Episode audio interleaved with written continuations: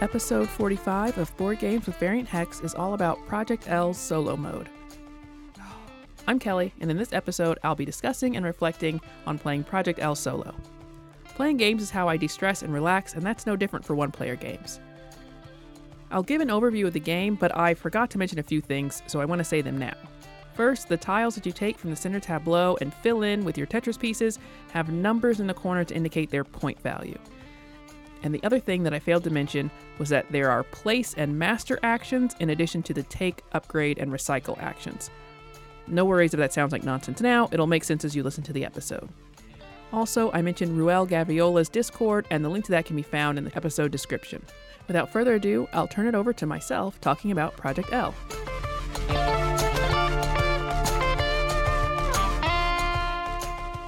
Take a deep breath in and a deep breath out. Clear some space on your table and in your mind for a mini retreat for one into a board game. Today's game is Project L, where you collect pieces, pick cards, and fill in various shapes to get the most points. This is the first of the solo mode episodes that I'll be doing all by myself. No Adam, no Jason, no Aaron. Even though I enjoy playing games with my friends and with my husband, sometimes it's nice to pull out a game and play only by myself. I can take all the time I want on my turns. I can dig in and understand the game a little better. I can try different strategies. And it also just gives me time to focus on something else, think about something else. Sometimes, if I'm stressed or if I feel like I just need a little bit of rest, a little bit of relaxation, games are a great way to take my mind off of everything else. First, we're going to start with some of the stats for this game. The designer, I might not pronounce it right, is Mikhail Mikes. Jan Sokal and Adam Spanel. Pro- probably not pronounced right. The publisher is Boardcubator. The artists, also, these won't be pronounced right either. Droslav Jurica, Marek Loscott, Pavel Richter. The year it was released was 2020. The game mechanisms are action points, open drafting, pattern building, and tile placement.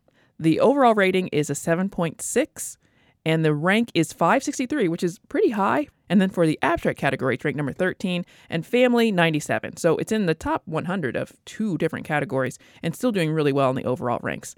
In Project L, you have all of these Tetris looking pieces, as well as a you have a deck of tiles that are double layered that have some shape impressed into them. And you're going to use all of your little Tetris pieces to fill in that shape. And when you do, you get another shape sort of as a reward for completing that puzzle as you keep playing, you keep building up more and more pieces, you can complete bigger and bigger puzzles, and in the end, whoever has the most points wins. So, very straightforward game. On your turn, you can either take one of those dual layered tiles so you can start filling in a shape with your pieces, or you can take a level one piece, which is a little yellow square, just a one by one kind of unit square. Or you can upgrade one of your pieces. The yellow can become a green that is two squares tall you can turn that green into, I believe, a orange or a blue, and they're both three pieces each. Then from there, you can turn either one of those into something that is four pieces. And there's more shapes. I think there's maybe five shapes that are four pieces. So you're kind of slowly upgrading these pieces. You're also getting pieces as a reward for when you fill in those dual layer tiles. And you can do up to three actions on your turn. If you're playing a multiplayer game, there's also a recycle action that lets you kind of wipe clear the tableau because you'll have nine tiles on the table that you can pick from, as well as a stack of tiles that you could choose blindly from. And you can only have four of those tiles maximum at a time that are like unfulfilled. As you fill them up, you put them face down for your point stack, and that kind of keeps everyone from knowing what you may have. However, for the solo mode, you're just playing against an AI opponent, so you can leave them face up. The AI opponent has a mechanism by which they decide which tiles they can take. The way that the game will flow is similar to multiplayer, and I think will ultimately help you play multiplayer well, but it's not exactly the same.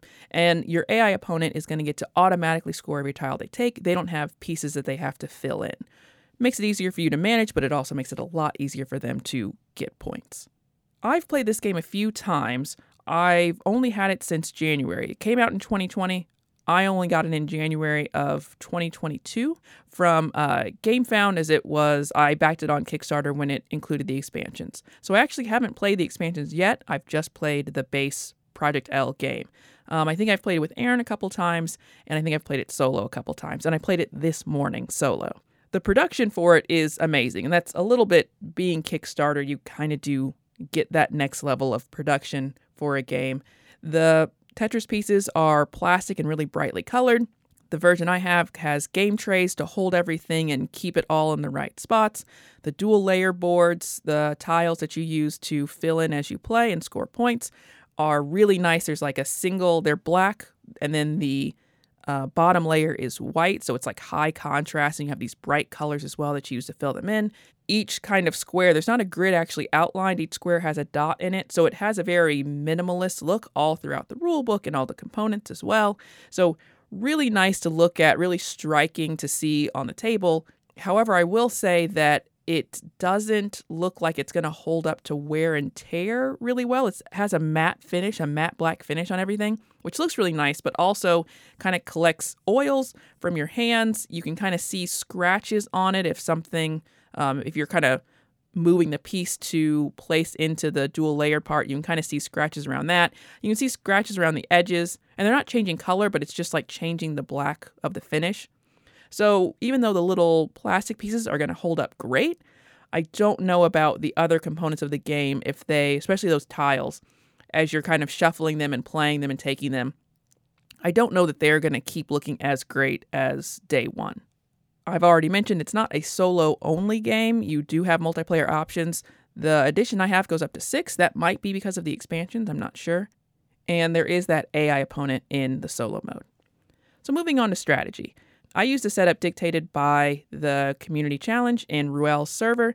They decided to do five pieces for the AI. So the way the AI works, they put one of the yellow pieces on top of each of the columns. So it's a three by three grid of tiles that you usually pick from.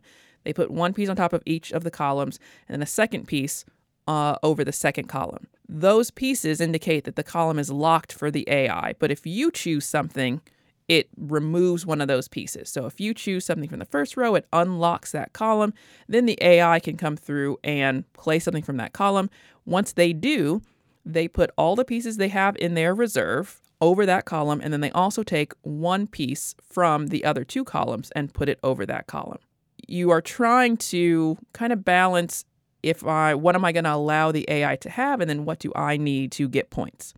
The deck of tiles is stacked so that the white backed tiles, which are the lower scoring ones, some of them don't have a score on them at all, come out first, and then the black tiles, which have higher values up to five, come out in the second half of the game. I'm still trying to understand the best way to build an engine in this game and the best way to balance getting pieces and getting points and doing that all at the right rhythm and with the right pacing throughout the game. So, my biggest concern was trying to limit the AI score. So, I was trying to keep the columns locked as often as I could and also keeping the available points for them as low as I could. So, if a column was going to unlock, I wanted it to be one where maybe there was only a one point score. I didn't have any turns where they had a zero point option there. If there's ever a tie for the score, the rulebook gives you an order basically from top left to bottom right that they'll pick a tile. And I didn't feel like there wasn't a lot of pressure in this game that I felt like, oh, I have to have that exact tile. It kind of felt like whichever I ended up with was fine enough. And maybe that's me not fully understanding the best strategy. Maybe I would feel tempted to take something that would still give them a lot of points because I'd be better able to predict how I was going to score even more.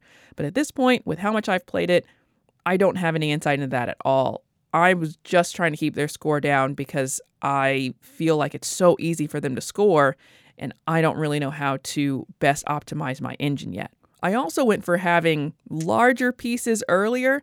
That makes it a little harder because then you have to puzzle those pieces together. Now, I think in the uh, the official rules, you're not supposed to take your pieces and like try them in the stuff in the center. Now, I was playing solo. I just I did what I wanted.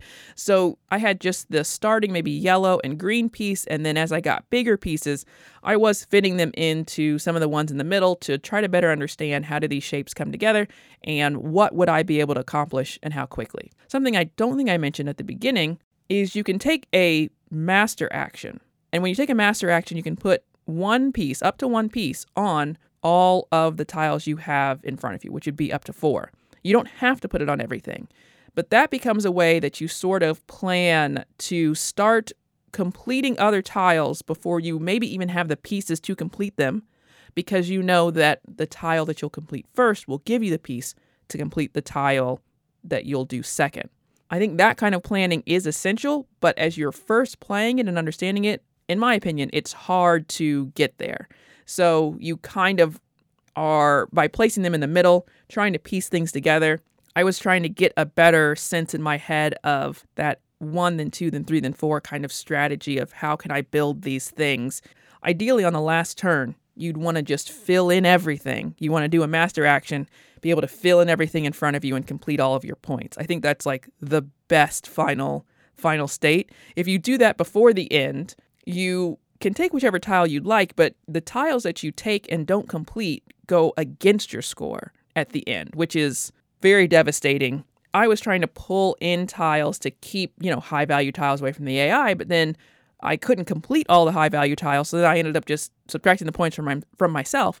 It didn't matter. It didn't matter if I gave it to the AI or took it myself because at the end the points difference was going to be the same. So you can place a lot of pieces on your final turn if you have them, but you have to subtract a point for every piece that you place. So there was one where I could put three pieces on a five to complete it, which meant minus three plus five. So I netted two points, which is better than nothing. But if you have to put five pieces on it, for example, in order to score it, then you just kind of nullify it. So that's an interesting consideration, especially as you're pacing against this AI opponent. And when the deck is when the deck's gone, the game's over trying to see how can I force the AI to take as low pieces as possible while still getting enough points on my own to overcome whatever they end up with. So, in my situation, the final score was 22 to 24. I felt pretty good about that. It was a higher score than I've gotten before, even though the AI still beat me by two. I think there's a balance between how many little pieces do you want to have that make it easy to puzzle everything together, like you don't have an awkward shape left over. But then if you have a lot of little pieces, it takes more turns and more actions to fill everything in. So you want these big pieces so you can fill things in really quickly. But just the nature of these different shapes and how they fit together, you'll still need some small pieces to fill in those final holes. It's hard to get like three big pieces that fit a shape just perfectly. And I think you also may start to fill something in and then only afterwards realize, oh, I could have done this with three big pieces instead of five smaller pieces. And that's a pretty big loss in terms of your ability to get points and how well you're utilizing your actions every turn. Now, for a bit of mood and reflection on this game.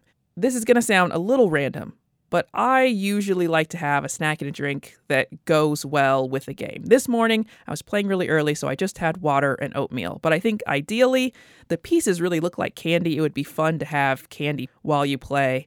And as far as drinks, again, the bright colors, it makes me just think of like candy and soda. So, kind of junk food, maybe not the best choice, healthiest choice, but that is certainly what I think of what I'd like to enjoy while playing this game.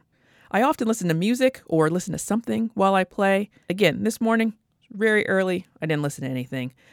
I think you could listen to the Tetris theme. If you played a lot of Tetris in your past, it might put you into that puzzle solving mindset. I think also something that was kind of sparse would be nice, like Lo Fi Girl or maybe even some like sparse guitar music, because the sounds of the game are kind of enjoyable. All of these little plastic pieces clink and clatter together, and that makes kind of a satisfying noise. And then when you are placing the pieces into the tiles as they you know touch one another as you slot them together kind of you can hear like a soft clink of the two pieces of plastic next to each other. So I think it's kind of has a distinctive sound to the game. So I wouldn't want to listen to like some kind of big, heavy adventure music, also that doesn't have anything to do with this. But I wouldn't want to listen to something super loud because I do kind of like the sounds of the game. And then, how did I feel while playing the game?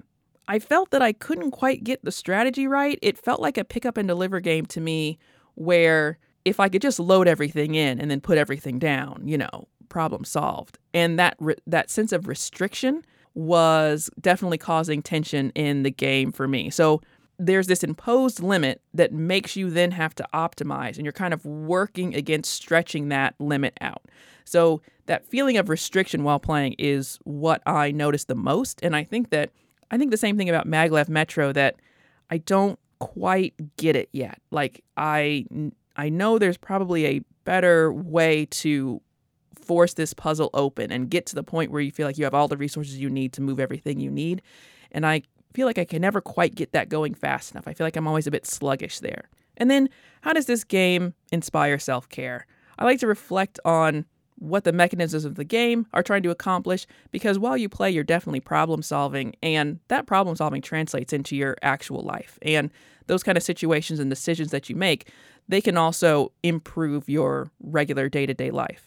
And I think for this one to have such a strong feeling of restriction, that's an easy parallel to everyday life. Restrictions can keep you from doing what you like, restrictions on your time, your budget, or your abilities. In Project L, there's this sea of shiny, colorful pieces that are like just out of reach. So you're trying to say, like, how can I take what I have and use that to get to my goals? And when is it smart to invest in something long term in these big point tiles?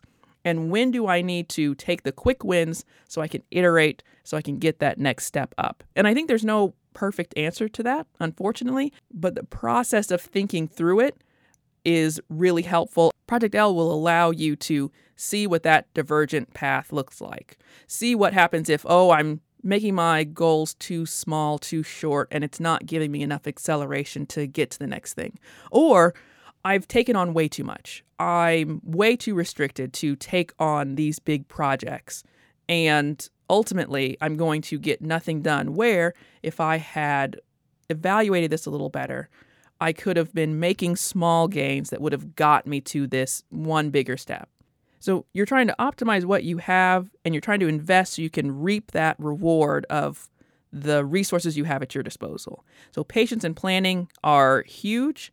And the way that one piece becomes something bigger, becomes something bigger, becomes something bigger is so clearly a parallel to investing. And that's not always investing money. That's also investing your time in maybe learning a new skill. That's investing uh, there's investing time to improve your health or maybe eat better or improve your exercise more that when you put in a little bit every day it helps to grow those things.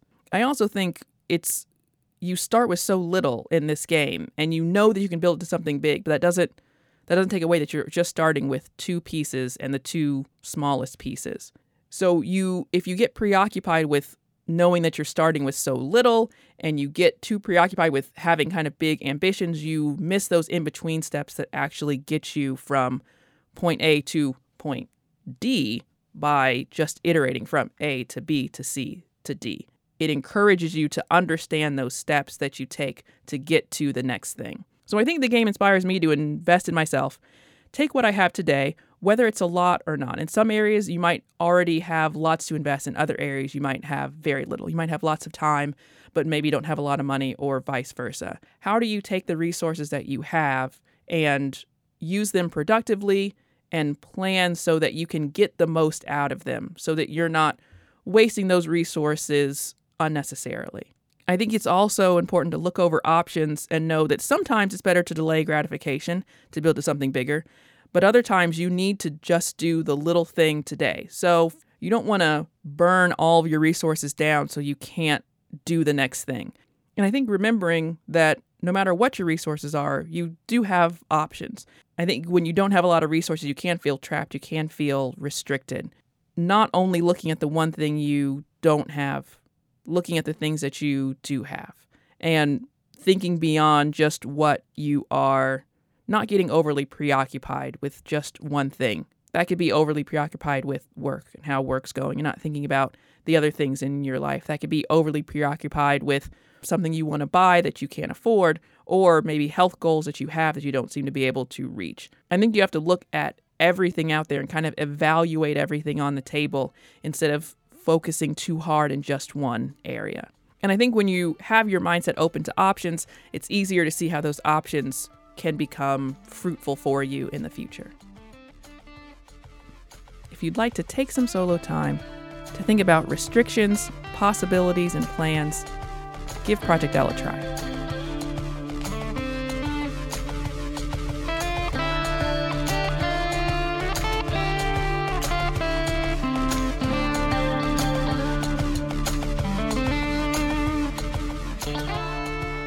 You so much for listening to episode 45. Be sure to subscribe to know when new episodes drop. You can follow us on Instagram, Twitter, and Twitch at Variant Hex. We have a website and a blog at varianthex.com, and you can email us at podcast at varianthex.com. A third of our board game collection has solo modes, so there's a good chance I'll keep this series going for a while. I'll probably continue doing episodes for the solo challenges on Ruel's Discord server as well. On the last episode, I gave an update about our Instagram. Twitter, we don't really tweet anymore. Twitter's a crazy place, but it still exists. We are still planning to stream on Twitch a little more. I might start doing some of these solo playthroughs on there. Just trying to learn OBS and get things set up first. In fact, I found out about these solo challenges by watching Twitch. Ruel has a channel. He's also on Rahdo's channel for a weekly show. So if you haven't been on Board Game Twitch, check it out. There's going to be some of the names that you know from the hobby, such as Rodney Smith and Rahdo, as well as some creators for you to discover that are also excellent. The next episode will be Aaron and I reviewing the game Furnace, unless you're listening to these in reverse, in which case you have 44 more episodes headed your way. The next one being Aaron and I talking about the two player games The Fox and the Forest and The Fox and the Forest Duet. And that's all for now. Thank you so much for spending your time with us today.